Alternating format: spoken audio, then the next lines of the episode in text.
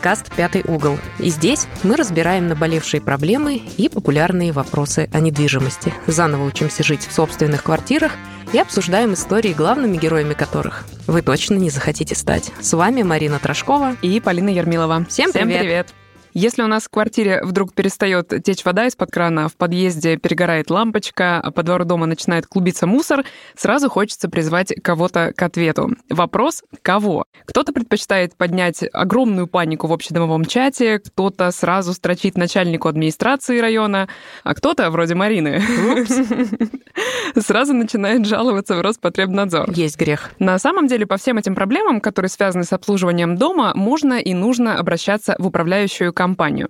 Какие именно услуги оказывает управляшка и как с ней грамотно взаимодействовать, нам сегодня расскажет заместитель председателя Комитета Госдумы по строительству и ЖКХ Светлана Разворотнева. Светлана, здравствуйте. Здравствуйте. Добро пожаловать. Управляющая компания вообще чем-то напоминает э, суслика из этого знаменитого анекдота. Про нее вроде все слышали, но мало кто на самом деле видел. А давайте проясним вообще, что это за организация и для чего она нужна. В соответствии с жилищным кодексом э, собственники несут ответственность за содержание своего общедомового имущества, потому что в доме есть, кроме тех помещений, в которых мы проживаем, ну или нежилых помещений, еще и помещения, которыми пользуются все. Чердаки, подвалы, колясочные, лифтерные, лестничные клетки.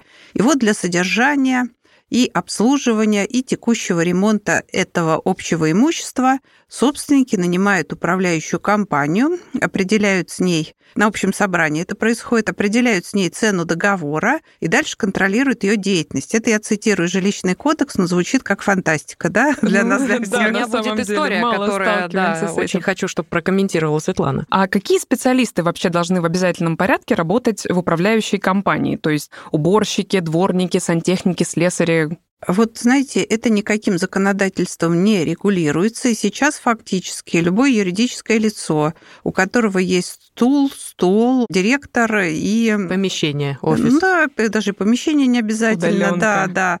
А, может претендовать, может выйти на общее собрание и, собственно говоря, заняться управлением многоквартирным домом. Не всегда означает, что это жулики, потому что, конечно, большую часть работ они могут осуществлять на аутсорсе, так называемом, да, на договорных отношениях, нанять там клининг отдельно, нанять отдельную организацию, которая обслуживает лифты и так далее. То есть это такая вот ООО «Ромашка», которую у нас любят приводить в пример всегда. Да, но тут э, самое главное – это не кто делает, а что делает, потому что у нас есть правила содержания общего имущества, это 491 постановление, и там огромное количество обязанностей, которые должна эта управляющая компания делать. Но если вот коротко, это, конечно, две части крупных. Это содержание этого имущества. Ну, для нас это виднее всего, это там уборки какие-то, да, там есть всевозможные осмотры, как раз обслуживание лифтов, обслуживание газового оборудования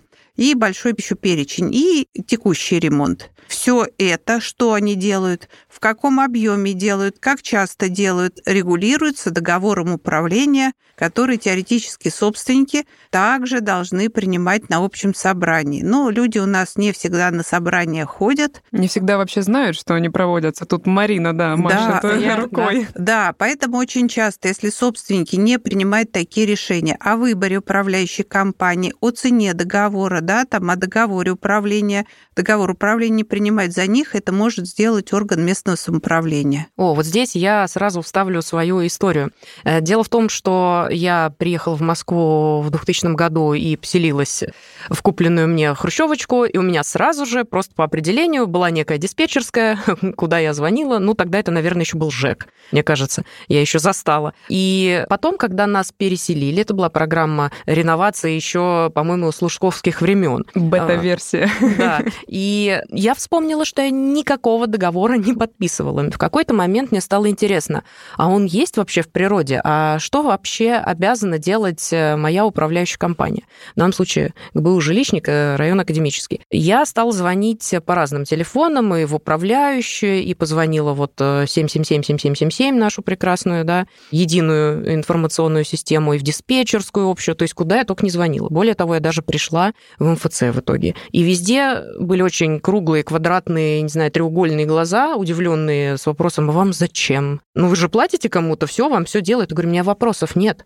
Это правда, у меня нет претензий, мне просто хочется познакомиться как-то чисто юридически хотя бы. Ну вот такой был прецедент. Это что-то странное? Ну, вы знаете, в Москве, конечно, особые условия управления многоквартирными домами. Во-первых, в Москве 85% жилого фонда обслуживается ГБУ жилищниками, то есть это государственные бюджетные учреждения. Во-вторых, Москва субсидирует э, содержание многоквартирных домов. Во-вторых, ГБУ «Жилищник» у нас не совсем управляющая компания. Она не только обслуживает дом, она еще обслуживает прилегающие территории. И вот в-третьих, Москва за эту ее работу доплачивает. Ну, в Москве редко проходят собрания, но они проходят реально. Вот особенно, знаете, когда люди хотят уйти от какой-то частной управляющей компании и перейти в ГБУ «Жилищник», там проходят собрания, но чаще всего, я так думаю, они вот как бы эти ГБУ «Жилищник» вечно, они, я так понимаю, все таки решениями, ну, в нашем в Москве, опять же, у нас не орган местного самоуправления назначает, да,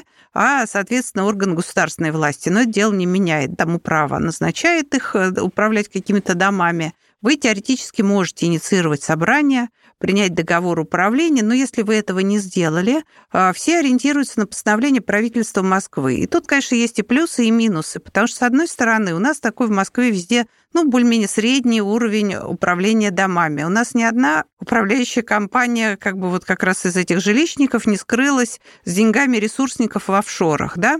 А с другой стороны, ну, я вот сама тоже там проводила собрание в своем доме, и когда ему говоришь, вот вы знаете, а давайте мы на будущий год, вот собственники же должны утверждать перечень работ по текущему ремонту, а давайте мы тут сделаем, это сделаем, то они смотрят на тебя стеклянными глазами.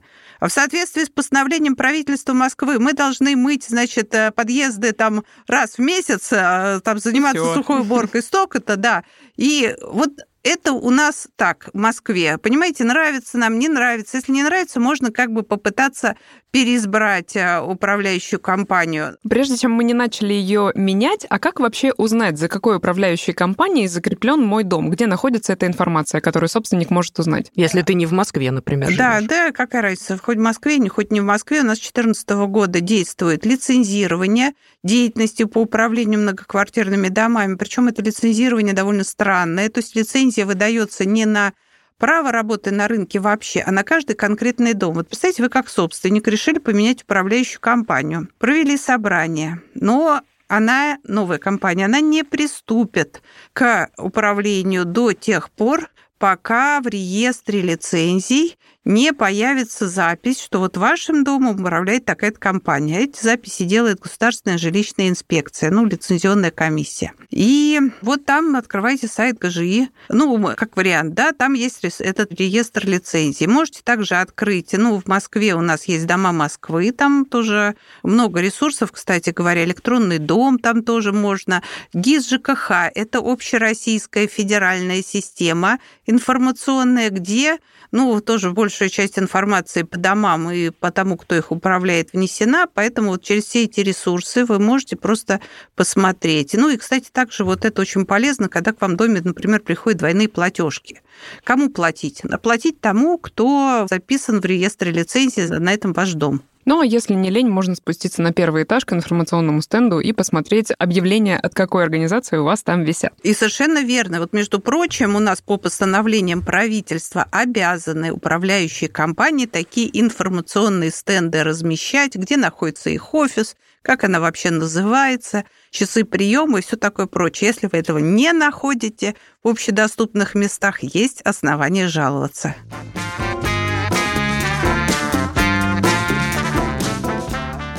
А если я переезжаю в новый дом, нужно ли мне перезаключать договор на обслуживание со своей УК, или это не так уж важно, и он как-то автоматически перезаключается самостоятельно? Ну, видите ли, в большинстве случаев там у нас не каждый собственник автоматически подписывает договор, а этот договор принимается на общем собрании, и он распространяет свое действие на всех. Кстати, что нужно сделать? Нужно все-таки обязательно проинформировать управляющую компанию, что вы заселились, вы новый собственник, да, и проинформировать ресурсоснабжающие организации. То есть переоформить счета на себя. Да, переоформить счета, потому что в автоматическом режиме это не обязательно происходит, и может быть так, что там какое-то время это будет там на чужого собственника, а вам будут его долги приходить. И, кстати, ну, все равно перед покупкой квартиры, конечно, было бы неплохо запросить и понять, не останется ли там долгов, да, хотя долги по квартплате, содержание, как раз обслуживание, они остаются за прежним владельцем, а вот за капремонт они переходят вместе с помещением. А на какой срок заключается вот этот договор? Если он на дом, получается,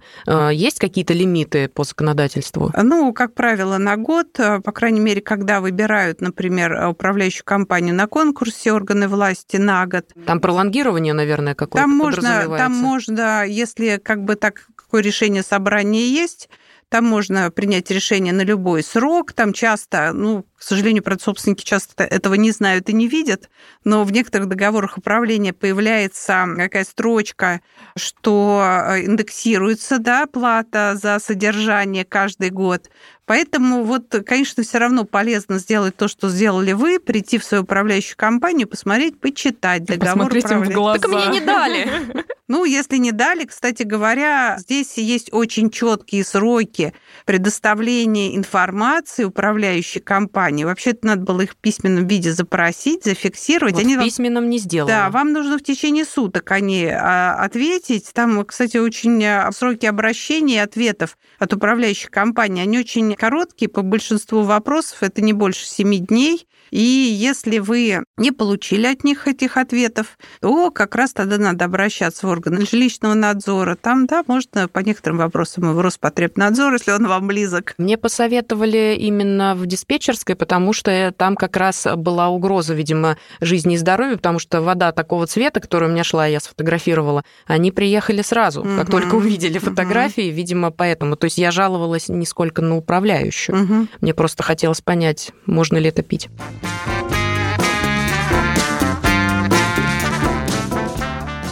Светлана, мы уже немного коснулись работы, которую выполняет УК в отношении дома, а есть какой-то минимальный базовый набор ее обязанностей, которые она должна выполнять? То есть давайте их еще раз перечислим. Здесь, наверное, важно пояснить, что УК не производит электричество или не поставляет теплоноситель, она отвечает только за распределение этих ресурсов по дому. Ну да, вы правы и не правы, потому что на самом деле все равно общий принцип нашего законодательства по всему, что происходит в доме, по всем, что бы ни случилось, у вас есть а, обращение в режиме одного окна в управляющую компанию. Если там даже некачественные коммунальные ресурсы, то вы обращаетесь в управляющую компанию, она обязана разобраться, по какой причине у вас не греют батареи. То ли теплоноситель до дома не дошел нужной температуры, то ли там инженерные коммуникации внутри дома – есть случаи, когда управляющая компания собирает деньги на закоммунальные ресурсы и перечисляет или не перечисляет их ресурсникам. У нас вот и в Москве, кстати, было несколько таких случаев частной компании, которые регулярно не платили МАЭКу. А да, мы периодически такие релизы получаем про возбужденные дела. Да, да. У нас э, есть возможность, э, ну, где-то собственники заключают прямые договора на поставку коммунальных ресурсов. Вот у нас в Москве там только на электроснабжение традиционно прямые прямые договора. Но в Москве, говорю, особая такая система. У нас все платежи собственников расщепляются через ЕРЦ, Единый информационно-расчетный центр. То есть они не идут через управляющие компании. А много регионов есть, где идут. Есть у нас э, такое 491 постановление. Если вы почитать, там огромный перечень обязанностей. Но ориентироваться все же надо на договор управления, потому что там как бы периодичность работ, да, она прописана. А здесь только список работы. И он действительно безграничный. Кстати говоря, вот э, это как раз сейчас очень активная тема для обсуждения. К сожалению, ну, может, к счастью, не знаю, далеко не везде тарифы на обслуживание общедомового имущества и ремонт они позволяют выполнять весь этот огромный перечень. А собственники по понятным причинам не принимают решения о том, чтобы его увеличить. Ну, у людей просто денег нет. Еще они не знают, что тут можно помощь получить да, от государства в виде субсидий. И что делать в этой ситуации? То есть собственники делают вид, что платят, управляющая компания делает вид, что она эти работы делает. А, поэтому... Именно ключевое делает вид. Да, поэтому, может быть, конечно, было бы правильно сократить этот перечень до какого-то, знаете, там обязательные работы по обеспечению безопасности. А вот все остальное, чтобы собственники сами принимали решения, хотят они сами там мыть полы. Ну вот мы это обсуждаем довольно активно, но пока, к сожалению, нас правительство не поддерживает. Такой, знаете, сделать три пакета оплаты, там эконом, предположим, там комфорт и премиум, да, и выбирать как бы как раз э, ну, объем услуг, но пока это невозможно. То есть, получается, договор с каждым конкретным домом может варьироваться в плане перечня услуг, несмотря на то, что в кодексе прописан бесконечный список, да. каждый конкретный договор может содержать либо больше, либо меньше. И ну, собственники ми- сами ми- выбирают. Меньше нет, меньше а, нет. А, минимум. Да, ну вот как раз прописано в этом самом постановлении. А больше, пожалуйста, любой каприз за ваши деньги вы можете обязать управляющую компанию поставить фонтан, заливать каток, пылесосить ваших собак на входе в дом, там, ну, все что угодно. Какая потрясающая. А котов можно? У меня кот. Ну, обсудить это на общем собрании. Но для этого обязательно созывать вот это общее собрание, чтобы все собственники проголосовали, что именно они хотят получать. Да, самое главное не то, что хотят получать, за что они готовы платить, потому что там консьержка, например, такая история, да, это вот опционная, да, кто-то готов платить, кто-то не готов. Ну, часто домофоны у нас выносят в отдельный там перечень. У нас так. Да, mm-hmm. но это, кстати, тоже такая маленькая хитрость. Вот что входит в состав обслуживания общего имущества? Входит то, что прописано в качестве общего имущества в договоре управления. Вот если у вас домофон включен как строчка, да, как часть общего имущества, тогда он, значит, в рамках вот этой общей единой суммы. А если он не включен, вас тогда его вынесут в отдельную строчку и заставят платить дополнительно. Да, ну как дополнительная услуга. Кстати, об этом мы тоже говорили в нашем выпуске про экономию ресурсов. Советуем послушать. Обязательно.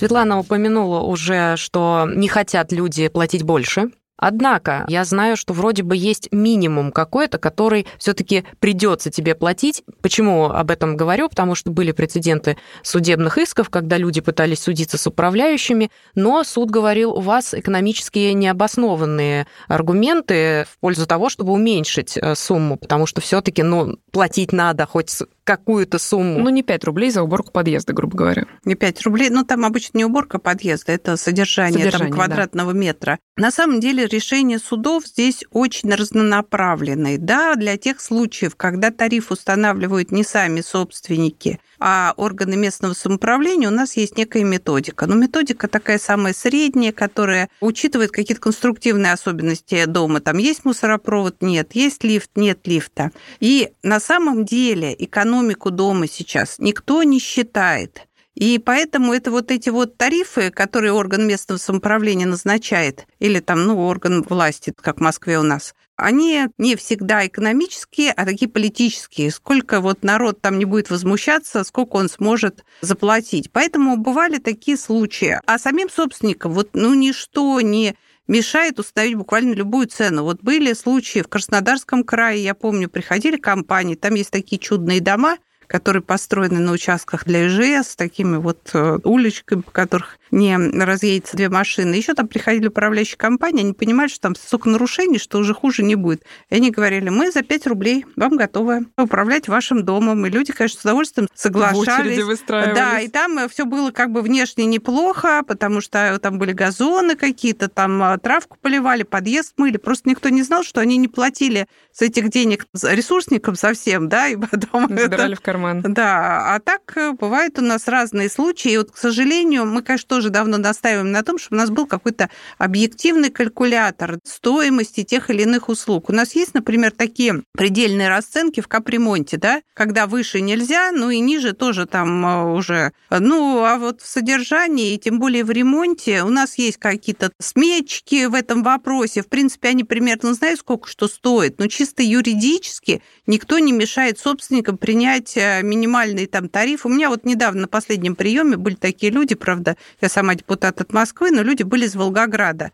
И они жалуются, говорят, что ж такое, мы вот тут, нам управляющая компания выставила такую сумму, а мы потребовали на собрании, чтобы она была в два раза меньше. Она взяла и ушла. Вот заставьте ее, чтобы она занималась нашим домом. Я говорю, ну, вы знаете, есть рынок, люди сами выбирают, выгодно им с вами общаться или нет. Если вы не хотите другую управляющую компанию, они не могут, естественно, найти, потому что за эти деньги к ним никто не идет. Я говорю, ну, создайте ТСЖ, попробуйте сами. Нет, мы хотим, чтобы кто-то, и вот за эту цену. Ну, вот такие тоже у нас бывают пожелания. Получается, что увеличение стоимости по содержанию, например, общедомового имущества вообще не гарантирует качество оказываемой услуги, правильно? Да. То есть собственники могут увеличить тариф да. сами добровольно, но никто не гарантирует, что управляшка за эти деньги станет вдруг лучше работать. Да, вы знаете, к сожалению, здесь э, очень жесткий контроль только, и то не гарантия, потому что у нас вообще так устроены взаимоотношения собственника с управляющей компанией, что мы ей платим только за то, что она есть.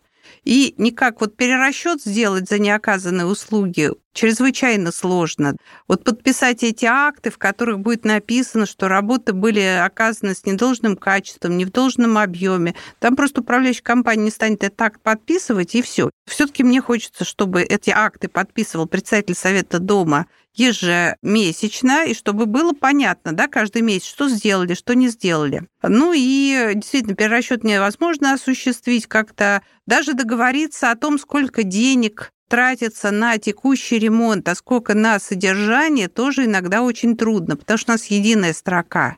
Я знаю очень продвинутых собственников, которые судились со своими управляющими компаниями по несколько лет. И они говорили, что, условно говоря, с 30 рублей, которые мы вам платим за квадратный метр, вот 15 должны идти на содержание, а 15 на текущий ремонт. А компания говорила, нет, 30 рублей только на содержание. А вот на текущий, если вы хотите, давайте добавлять отдельно. Это тоже в законодательстве не разделено. У нас тоже сейчас одна там из инициатив на площадке комитета. Это как раз разделить две строчки, потому что содержание – это такая постоянная величина, в принципе, похожие виды работы, ее можно делать постоянной. А вот текущий ремонт, ну, надо его все-таки считать отдельно, да, после вот этих осенних или весенних осмотров, которые у нас есть по дому – и все-таки платить, ну, может, там аванс какой-то, ну, как в капремонте, да, сделал, уже после этого заплатили.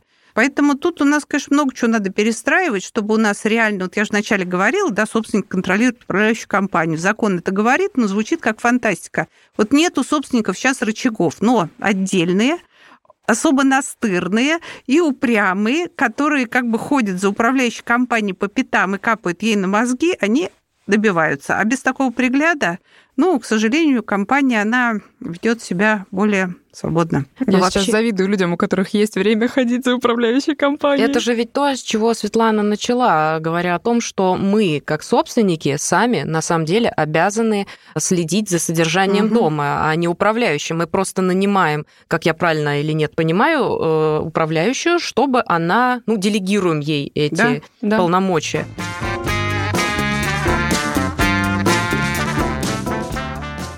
Светлана, ну скажите, какую-то хотя бы отчетность можно требовать УК? Можно и нужно, и такая отчетная документация сейчас по закону как раз той самой государственной информационной системе ГИС ЖКХ выкладывается. Ну, единственное, что я могу сказать, что ну, не буду вдаваться в подробности, почему. Сейчас вот из этих отчетов довольно трудно понять, сколько денег по дому было собрано, сколько потрачено и сколько стоила сама услуга. Там можно найти все, что угодно. Там общий баланс, средние зарплаты. Я причем, когда по своей управляющей компании смотрел, но это было там, может быть, лет 10 назад, я прочитала, там поняла, что они получают каждые 5 тысяч рублей в месяц, каждый на работник этой управляющей О, компании. Боже. Прослезилась, да, думаю, надо это хоть идти с шапкой добавлять.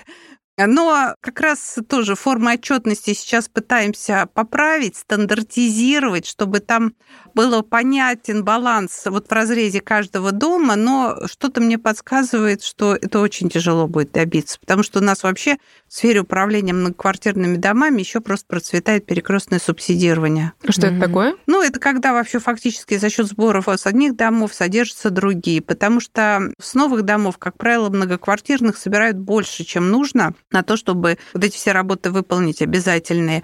А со старых меньше, со старых малоквартирных они дороже в содержании. Но когда обычно приходит на рынок компания, ей хочет взять новые дома, и какой-нибудь там орган власти говорит, ну, ты бери новые, а в нагрузку старый, иначе здесь работать не будешь. И вот они берут, и потом вот таким образом выкручиваются. Ну, что тоже, мне кажется, неправильно. Если собственников смущает стоимость отопления в зимние месяцы, могут ли они прийти к управляющей компании и сказать, так и так, вы не могли бы нам показать, сколько у нас расход по дому и сравнить это с действующими тарифами? На самом деле, если мы там за что-то и переплачиваем, то это за объемы. То есть собственники могут обратиться к управляющей компании, по-моему, она в течение трех месяцев, если я не ошибаюсь, должна дать показания прибора учета, если у нас прибор учета да, в доме, или показания, сколько по нормативу нам начисляется за тепло. Ну, тариф тут, скорее всего, будет соблюден. Тарифы на коммунальные ресурсы – это регулируемая государством величина, а наш платеж состоит из цены ресурса, да, там гигакалории или киловатт-часа или кубометра воды, умноженного на объем потребления. А вот с объемами у нас все не слава богу. Вот сейчас москвичи почувствовали на себе, да, было, наконец начался отопительный сезон. О, на, да. на улице плюс 14. В помещении, наверное, я не знаю, у меня в квартире было в последнюю в субботу, наверное, плюс 30. Если... Ну, как, как в отпуске. Да, да. Я бы, конечно, если бы я не была так ленива, я бы произвела измерения и потребовала бы перерасчета платы. У нас есть, кстати, правило представления коммунальных услуг, которые регулируют температуру в помещении, да, она там должна быть не ниже 18 градусов. А есть санитарные нормы, которые говорят, что в квартире не должно быть жарче 24. Это тоже нарушение санитарных норм. То есть можно было потребовать, но было, естественно, а Здесь разве к управляющей, если санитарные нормы задействуются, обращаться? Или ну, куда? вообще, как бы общее правило, конечно, обращаться в аварийно-диспетчерскую службу. Если вы хотите зафиксировать какое-то нарушение по коммунальным ресурсам, обращайтесь в аварийно-диспетчерскую службу, оттуда приезжают люди, как правило, они приглашают управляющую компанию, и акт, подписанный вот этими всеми товарищами, самим собственником, о ненадлежащем предоставлении коммунальной услуги является началом вот того периода, да, за который можно требовать перерасчет. А когда все исправят, и вы опять подпишете акт, что все в порядке, вот вы этот период закроете, и у вас тогда будет понятно, за сколько там пересчитывать.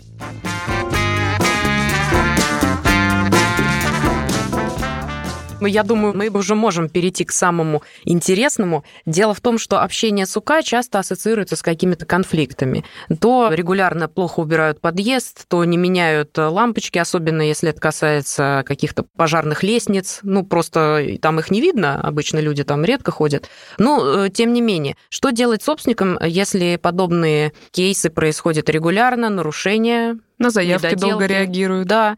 А куда жаловаться и, соответственно, в какой срок должна оказываться услуга или должна решаться проблема? Ну, у нас тоже есть такое постановление правительства, в соответствии с которым ну, любое обращение там, в аварийно-диспетчерскую службу должны либо сразу же ответить, когда будет устранена данная проблема, либо перезвонить, по-моему, в течение часа. Но это так, по законодательным срокам. А на самом деле? Ну, на самом деле, конечно, по-разному бывает... Вообще первое, что, конечно, нужно сделать, это действительно поговорить с самой управляющей компанией, отправить туда заявление, потому что очень часто бывает так, там тоже люди, ну, к депутату обращаются, звонят, пишут, жалуются, мы звоним управляющей компании и говорят, господи, да если бы они нам сказали, что у них такая проблема, они же к нам не обращаются, они к депутату, к президентам, да, да в Роспотребнадзор. Ну, простите меня, простите, я один раз. Да, вы, вот, а, Поэтому, ну, к управляющей компании, причем желательно как бы не устно, а письменно прийти с заявлением, с двумя экземплярами, чтобы там люди отметили, что они приняли у вас это заявление. Как правило, они там стараются как-то реагировать. Если уж совсем злостно не реагируют, у нас есть а, орган такой надзора, государственной жилищной инспекции, которые должны следить за работой компаний. Если уж и жилищная инспекция не помогла, или вас там не поняли, или считают, что ваши требования чрезмерные, можно обращаться в прокуратуру или в суд. Ну, во многих регионах, например, в Москве, есть еще такие электронные системы приема жалоб, мы все их знаем, да, и они вот, кстати, в Москве все, что попадает на МОСРУ, то там сроки очень короткие, там в течение 8 дней отвечают и устраняют, и действительно очень сильно контролируют. Поэтому тут множество рычагов, и все тщательно бдят за работой компании управляющих. А в каком случае собственники могут инициировать смену УК, если она ну, вот настолько плохо работает, что иметь с ней дело уже невозможно? До недавнего времени можно было вообще в любой момент. А в весеннюю сессию мы приняли закон, в соответствии с которым смена управляющей компании не должна осуществляться чаще, чем раз в год, если только компания добросовестно выполняет свои обязанности или собственники не меняют форму управления. Ну, например, не, не решили создать ТСЖ. При этом как бы вот это вот невыполнение обязанностей там злостное, оно никак не конкретизируется.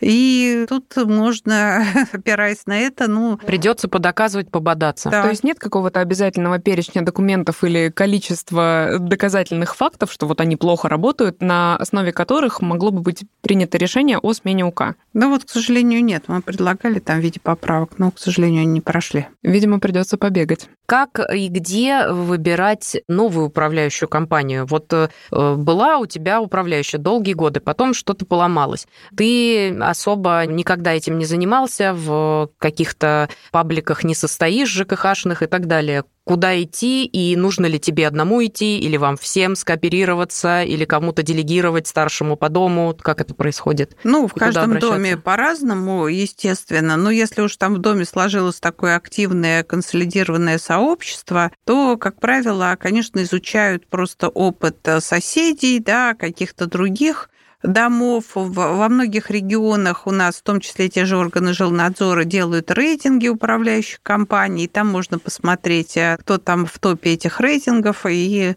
соответственно, ну, чаще всего бывает наоборот. К собственникам приходит управляющая компания, они там себя предлагают, надо только проверить информацию, если дом большой, новый, да, выгодный для управления, там за него идут такие войны. Я помню одно собрание ТСЖ, тоже на юго-западе столицы, мне в нем как пришлось участвовать. Там две было такие группировки, они, правда, выбирали представителя ТСЖ, там с ОМОНом, с этим, ну, то есть выборы какого-то мэра маленького городка, они были не такими драматичными, да, как выборы представителя ТСЖ, ну, потому что там на кону очень большие деньги, и, конечно, за эти деньги многие готовы бороться. Откуда управляющие компании узнают о том, что этому дому нужна я? Как ну, они видят, ну, они видят какие-то дома, которые интересны для управления, ходят там, предлагают собственникам, а, часто а вот подделывают вот. протоколы, да, такие осуществляются рейдерские захваты домов. То есть, Я попала на такое буквально прошлым летом, и Светлана сейчас говорила о крупном ТСЖ, а моя хрущевочка в прошлом году закончился договор с предыдущей управляющей компанией, так как собственники достаточно безинициативные у меня в доме, то решением администрации за нами закреплялась э, та, которую выбрали они. И момент заключения договора, то есть там проходит какое-то время, на нас объявили просто охоту, то есть приходили представители других УК, к подъезду, созывали собрание собственников каким-то образом. Они добывали телефоны личные, писали мне в WhatsApp, прислали презентации, просили Ничего передать эту триллер. информацию другим. Да, то есть они действительно заинтересованы. Ну, Подмосковье, там, наверное, и хрущевки в цене. Да, вы знаете, у меня тоже вот помощница живет в Подмосковье, и там действительно тоже пришлось им выдержать целую битву, потому что они просто выбрали, они знали управляющую компанию хорошую, noe и администрация им все время там толкала какие-то другие, да, и ГЖИ объявляла, что вот тут пришел протокол,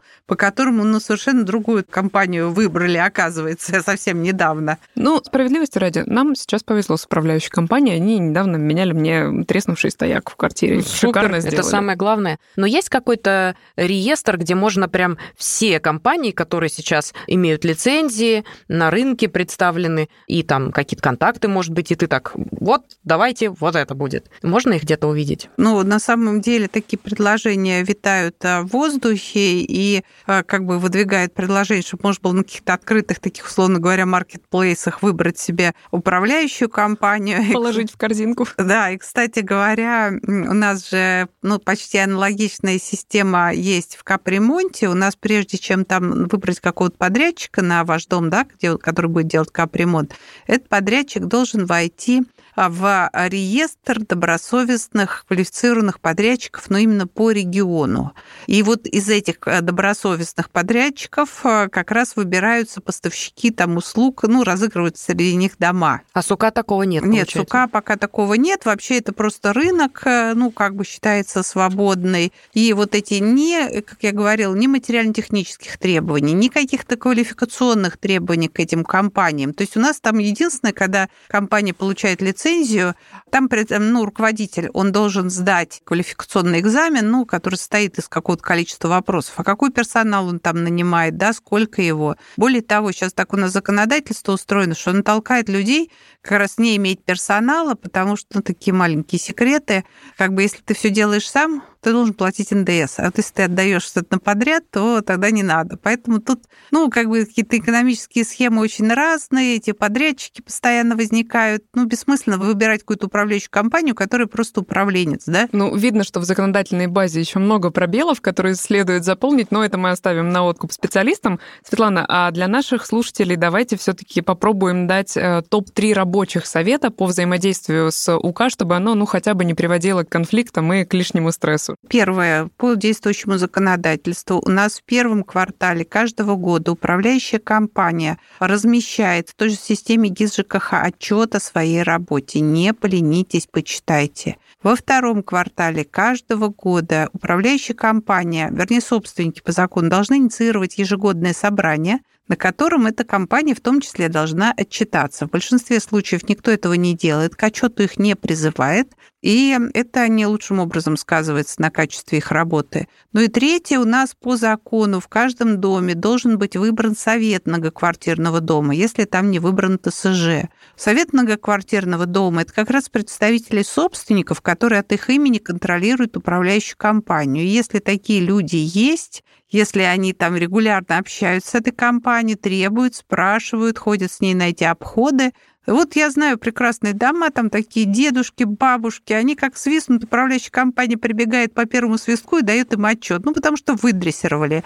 Надо в общем, контролировать. Без этого, к сожалению, любой подрядчик, любой работник работать качественно не будет. Ну что же, в очередной раз на нашем подкасте мы убеждаемся, что твой дом – твое дело и твоя ответственность. Именно от э, твоей заинтересованности, активности и неравнодушия зависит э, в том числе качество управления твоим же домом. Поэтому не нужно бояться взаимодействовать с управляющей компанией, общаться. И, э, как Светлана сказала, капать на мозги. Очень красиво. А как это сделать, нам сегодня рассказывала заместитель председателя Комитета Госдумы по строительству и ЖКХ Светлана Разворотнева. Спасибо, Светлана, большое. Спасибо. Ну а с вами были Марина Трошкова и Полина Ермилова. Всем пока. Пока.